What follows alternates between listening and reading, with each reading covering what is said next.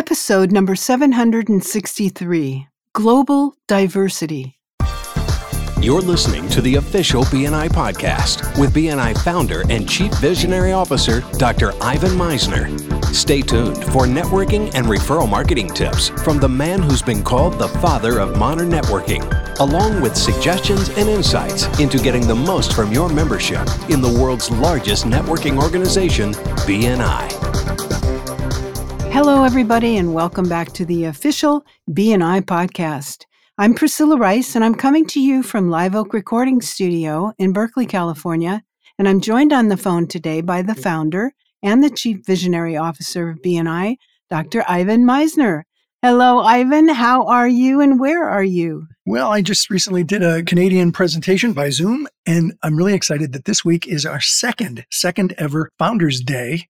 Uh, and it's where I will do an entire day of one to ones, uh, 30 minute one to ones, like uh, 15 or 16 of them all day. And it's the second annual this week. Wow, that's interesting. How do you get to be one of those people? Uh, you just have to sign up and get approved. we've, we've had hundreds and hundreds of people apply for it. Uh huh. It sounds great. So Today, we're going to be talking about a topic that uh, I spoke about not too terribly long ago, episode number 694 Diversity, Equity, and Inclusion. And I invited Claudia Thompson, who is here again on this podcast. Claudia uh, started her career on the BNI director team as a launch director, and uh, she served as the area director in Boston, um, where she launched uh, 23 chapters. She is the head of the Diversity, Equity, and Inclusion panel for the US and Canada. And I didn't know this until I saw it at a conference. She is uh, active in performing in a dance company in Boston uh, for Bollywood. So Claudia is a Bollywood dancer. And can I just say, Claudia, you're awesome at it. Really good. Awesome. Thank you. it, when I saw you starting to do that dance at a U.S. conference, I was like, no, really? you rocked the house. Thank you so much. Yeah, it was the the talents were discovered uh, the evening before, and then someone had asked me to jump on stage at the end of a of a talk. So I, I was uh, I I couldn't say no. well, you did a great job. So you, you, had the uh, diversity, equity, and inclusion committee, and this is such an important topic. And what we wanted to do today was to talk about how it applies, and we may use the abbreviation DEI occasionally, but how does that diversity apply globally beyond just the U.S. and uh, Canada, beyond North America? Uh, yeah, thank you so much, Ivan, for asking me that. So I think that, you know, the last time that we spoke early last year, the panel had just gotten underway, maybe about six or seven months.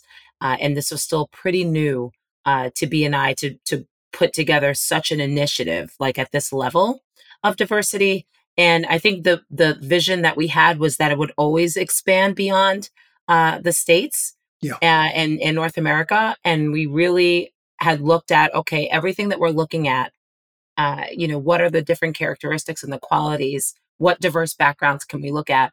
And so when we think of it from that perspective, it really meant to look at it at a global level.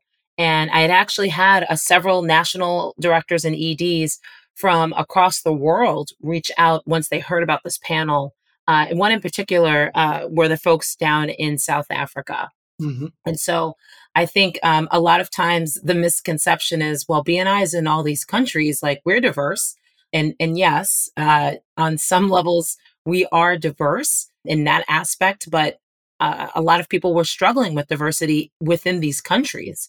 Uh, in particular, you wouldn't think that South Africa would have those struggles, um, being that it is, uh, you know, uh, somewhat diverse on some levels, uh, but the chapters weren't as reflective of the communities. No. And so our panel mission um, and vision is just that to have the communities, the chapters that are in these communities be reflective of those as well, of the population and the people. Um, and so we're starting to see that in other countries. So that's just one aspect of it. And you say the population and the people, and it was pointed out to me uh, once in a, in a, diversity group that I created in BNI decades ago that really you have to start by looking at the population of the people who are likely to be candidates of a member uh, as a member. In other words, uh, you know the number of entrepreneurs, the number of business professionals, that are representative of that ethnicity or gender in an area. Would you would you agree or disagree with that? That was pointed out to me and it made sense long ago. Oh, absolutely. Absolutely. So like um, you know, we we did that here in the states where we had communities, we had chapters and communities that might have been uh, represented more by one particular gender, let's say, or, or sorry, yeah. uh, race, but yet the chapters themselves weren't reflective of that community or city, right? So we have a lot of those. And so South Africa is just an example, but we have places like that around the world that it doesn't always match. So it would make sense right. because these are the, you know, the business owners in these communities. So it would make sense that they would reflect the people that are there. And it goes beyond race and gender. I think you would agree. What other kinds of things, and that's, this certainly applies uh, globally, what other kinds of things should be considered in terms of inclusion in BNI? Oh, absolutely. Yeah, because I think when you say diversity, people automatically shoot to gender yeah. and race. And um, yeah, I mean, there's ability, right? Is someone able bodied or not? and even though we don't talk politics and religion in BNI, there are still people of different religious backgrounds. And, you know, age is another one. So all of these different identities that that help shape really healthy, quality, diverse chapters are, you know, is is there representation from multiple mm-hmm. demographics. Mm-hmm. Yeah. Yeah. And by the way, I don't know if you know this, uh, you probably do. I was just told about two different transgendered members that have been accepted to chapters throughout the world, which I thought was amazing. Yes, I am. I am very excited about. I am very excited to hear that. That makes me so happy. Uh, you know, we do a monthly talks every second Wednesday of the month at 3 p.m. Eastern called DEI Talks, and one of them that we did was on gender identity. And I think that was the one of the most popular ones that we did because people really did want to be inclusive of folks, like making sure their chapter was safe enough for people who might have a different identity from what they were assigned at birth. Um, And so we wanted to make sure that there was a space that was inclusive. And a lot of people have watched that talk. So uh, that makes me very happy to hear that we have uh, transgender folks in chapters. Yeah, I was I was pleased to see that. It's you know, for me, BNI has always been about being inclusive and giving people space to be themselves within uh, the organization. And I think that's important if we want to grow uh, into the future that as an organization we we hold that space open for people. Yeah, no, yeah, definitely. So how how can we broaden uh, our diversity, equality, and inclusion, uh, equity and inclusion strategies and our efforts past the U.S. to become more global?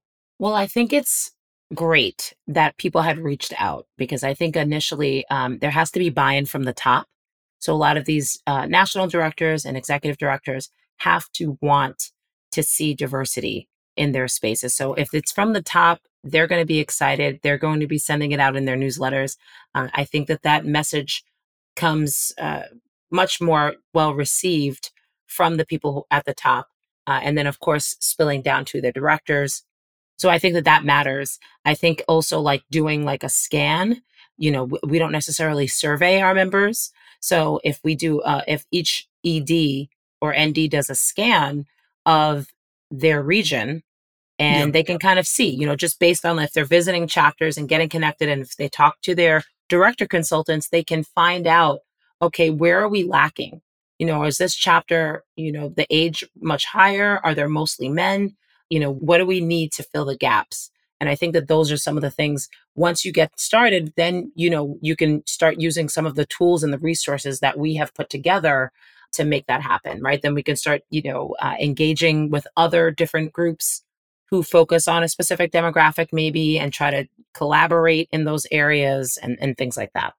So, you know, if if a member's listening to this, you, mentioned tools and resources. Uh, you know, what what is available to a member that would help them address this issue more effectively? Well, there are definitely different, you know, recently somebody from the LGBT chamber that's actually national in, in the US, they have different chapter regions um, had reached out and said, Hey, we want to have some of our chapters, our members, we don't have something like BNI. We would love to be able to incorporate that, right? You know, so collaborating with some of these folks, like they have different networking events, starting to get connected uh, or maybe there's a Black business uh, chamber. Uh, yeah. You know, different different groups that you can talk to and just have conversations about BNI so that they actually are educated on what we do. Because many of these other networking groups don't have that. So I think starting to do not official collaborations, but just having conversations, engaging their events. I, I, know that you've mentioned that many times, going to other networking events and talking actually about BNI uh, as opposed to just talking about your business. That those are good places to start um, to have those conversations and see what other resources are available in each region. Because I know what's available here, but across the world, I know there are many tools or many groups and organizations. They're just they're pretty vast when we're talking about the entire world. yeah, you're right, and and you know, of course, different languages as well. For those of you listening to this, uh, go to episode number six seventy two, being intentional about diversity, and I have very I have seven very specific things that you can do in your chapter. Uh, today to be inclusive. And one of the things that um, you know we we talk about in this uh, in that particular podcast is that diversity is a fact. You either have it or you don't, but inclusion is a choice. And being inclusive is a choice that leads to diversity. Is there anything else you want to uh, end with here, Claudia, before we wrap? No, just continue for, you know, for our members or anyone listening, just continue to network in places that you normally would not and invite those folks to your social gatherings, to your chapter meetings. And that's how we're going to really have inclusive and diverse chapters. So just be open uh, to anyone that visits, and uh, and that's pretty much it. And listen to podcast number uh, six seventy two. yes, six six seventy two, um, eh, six ninety four, and six seventy two are two great podcasts on this topic. Uh, Claudia, thank you for everything you do. I really appreciate you. Your Instagram is Claudia Connects, I believe. Yes, it is. All right. Well, listen, thanks for being on. And as we have more uh, information to share with members about this really important topic, will you come back again? Of course. Absolutely. Thanks for having me. Thank you very much, Claudia. Over to you, Priscilla. That was great. Thank you so much, both of you. That was a great podcast to listen to. This podcast is sponsored by MisnerAudioprograms.com. And these audio programs will provide you with the tools and the inspiration to powerfully enhance your BNI experience. So check out the great material available to you at MisnerAudioprograms.com and then use the promo code IVAN50 for 50% off of everything. All of the proceeds go to the BNI Foundation. Thank you so much for listening. This is Priscilla Rice, and we look forward to having you join us again next week for another exciting episode of the official BNI podcast.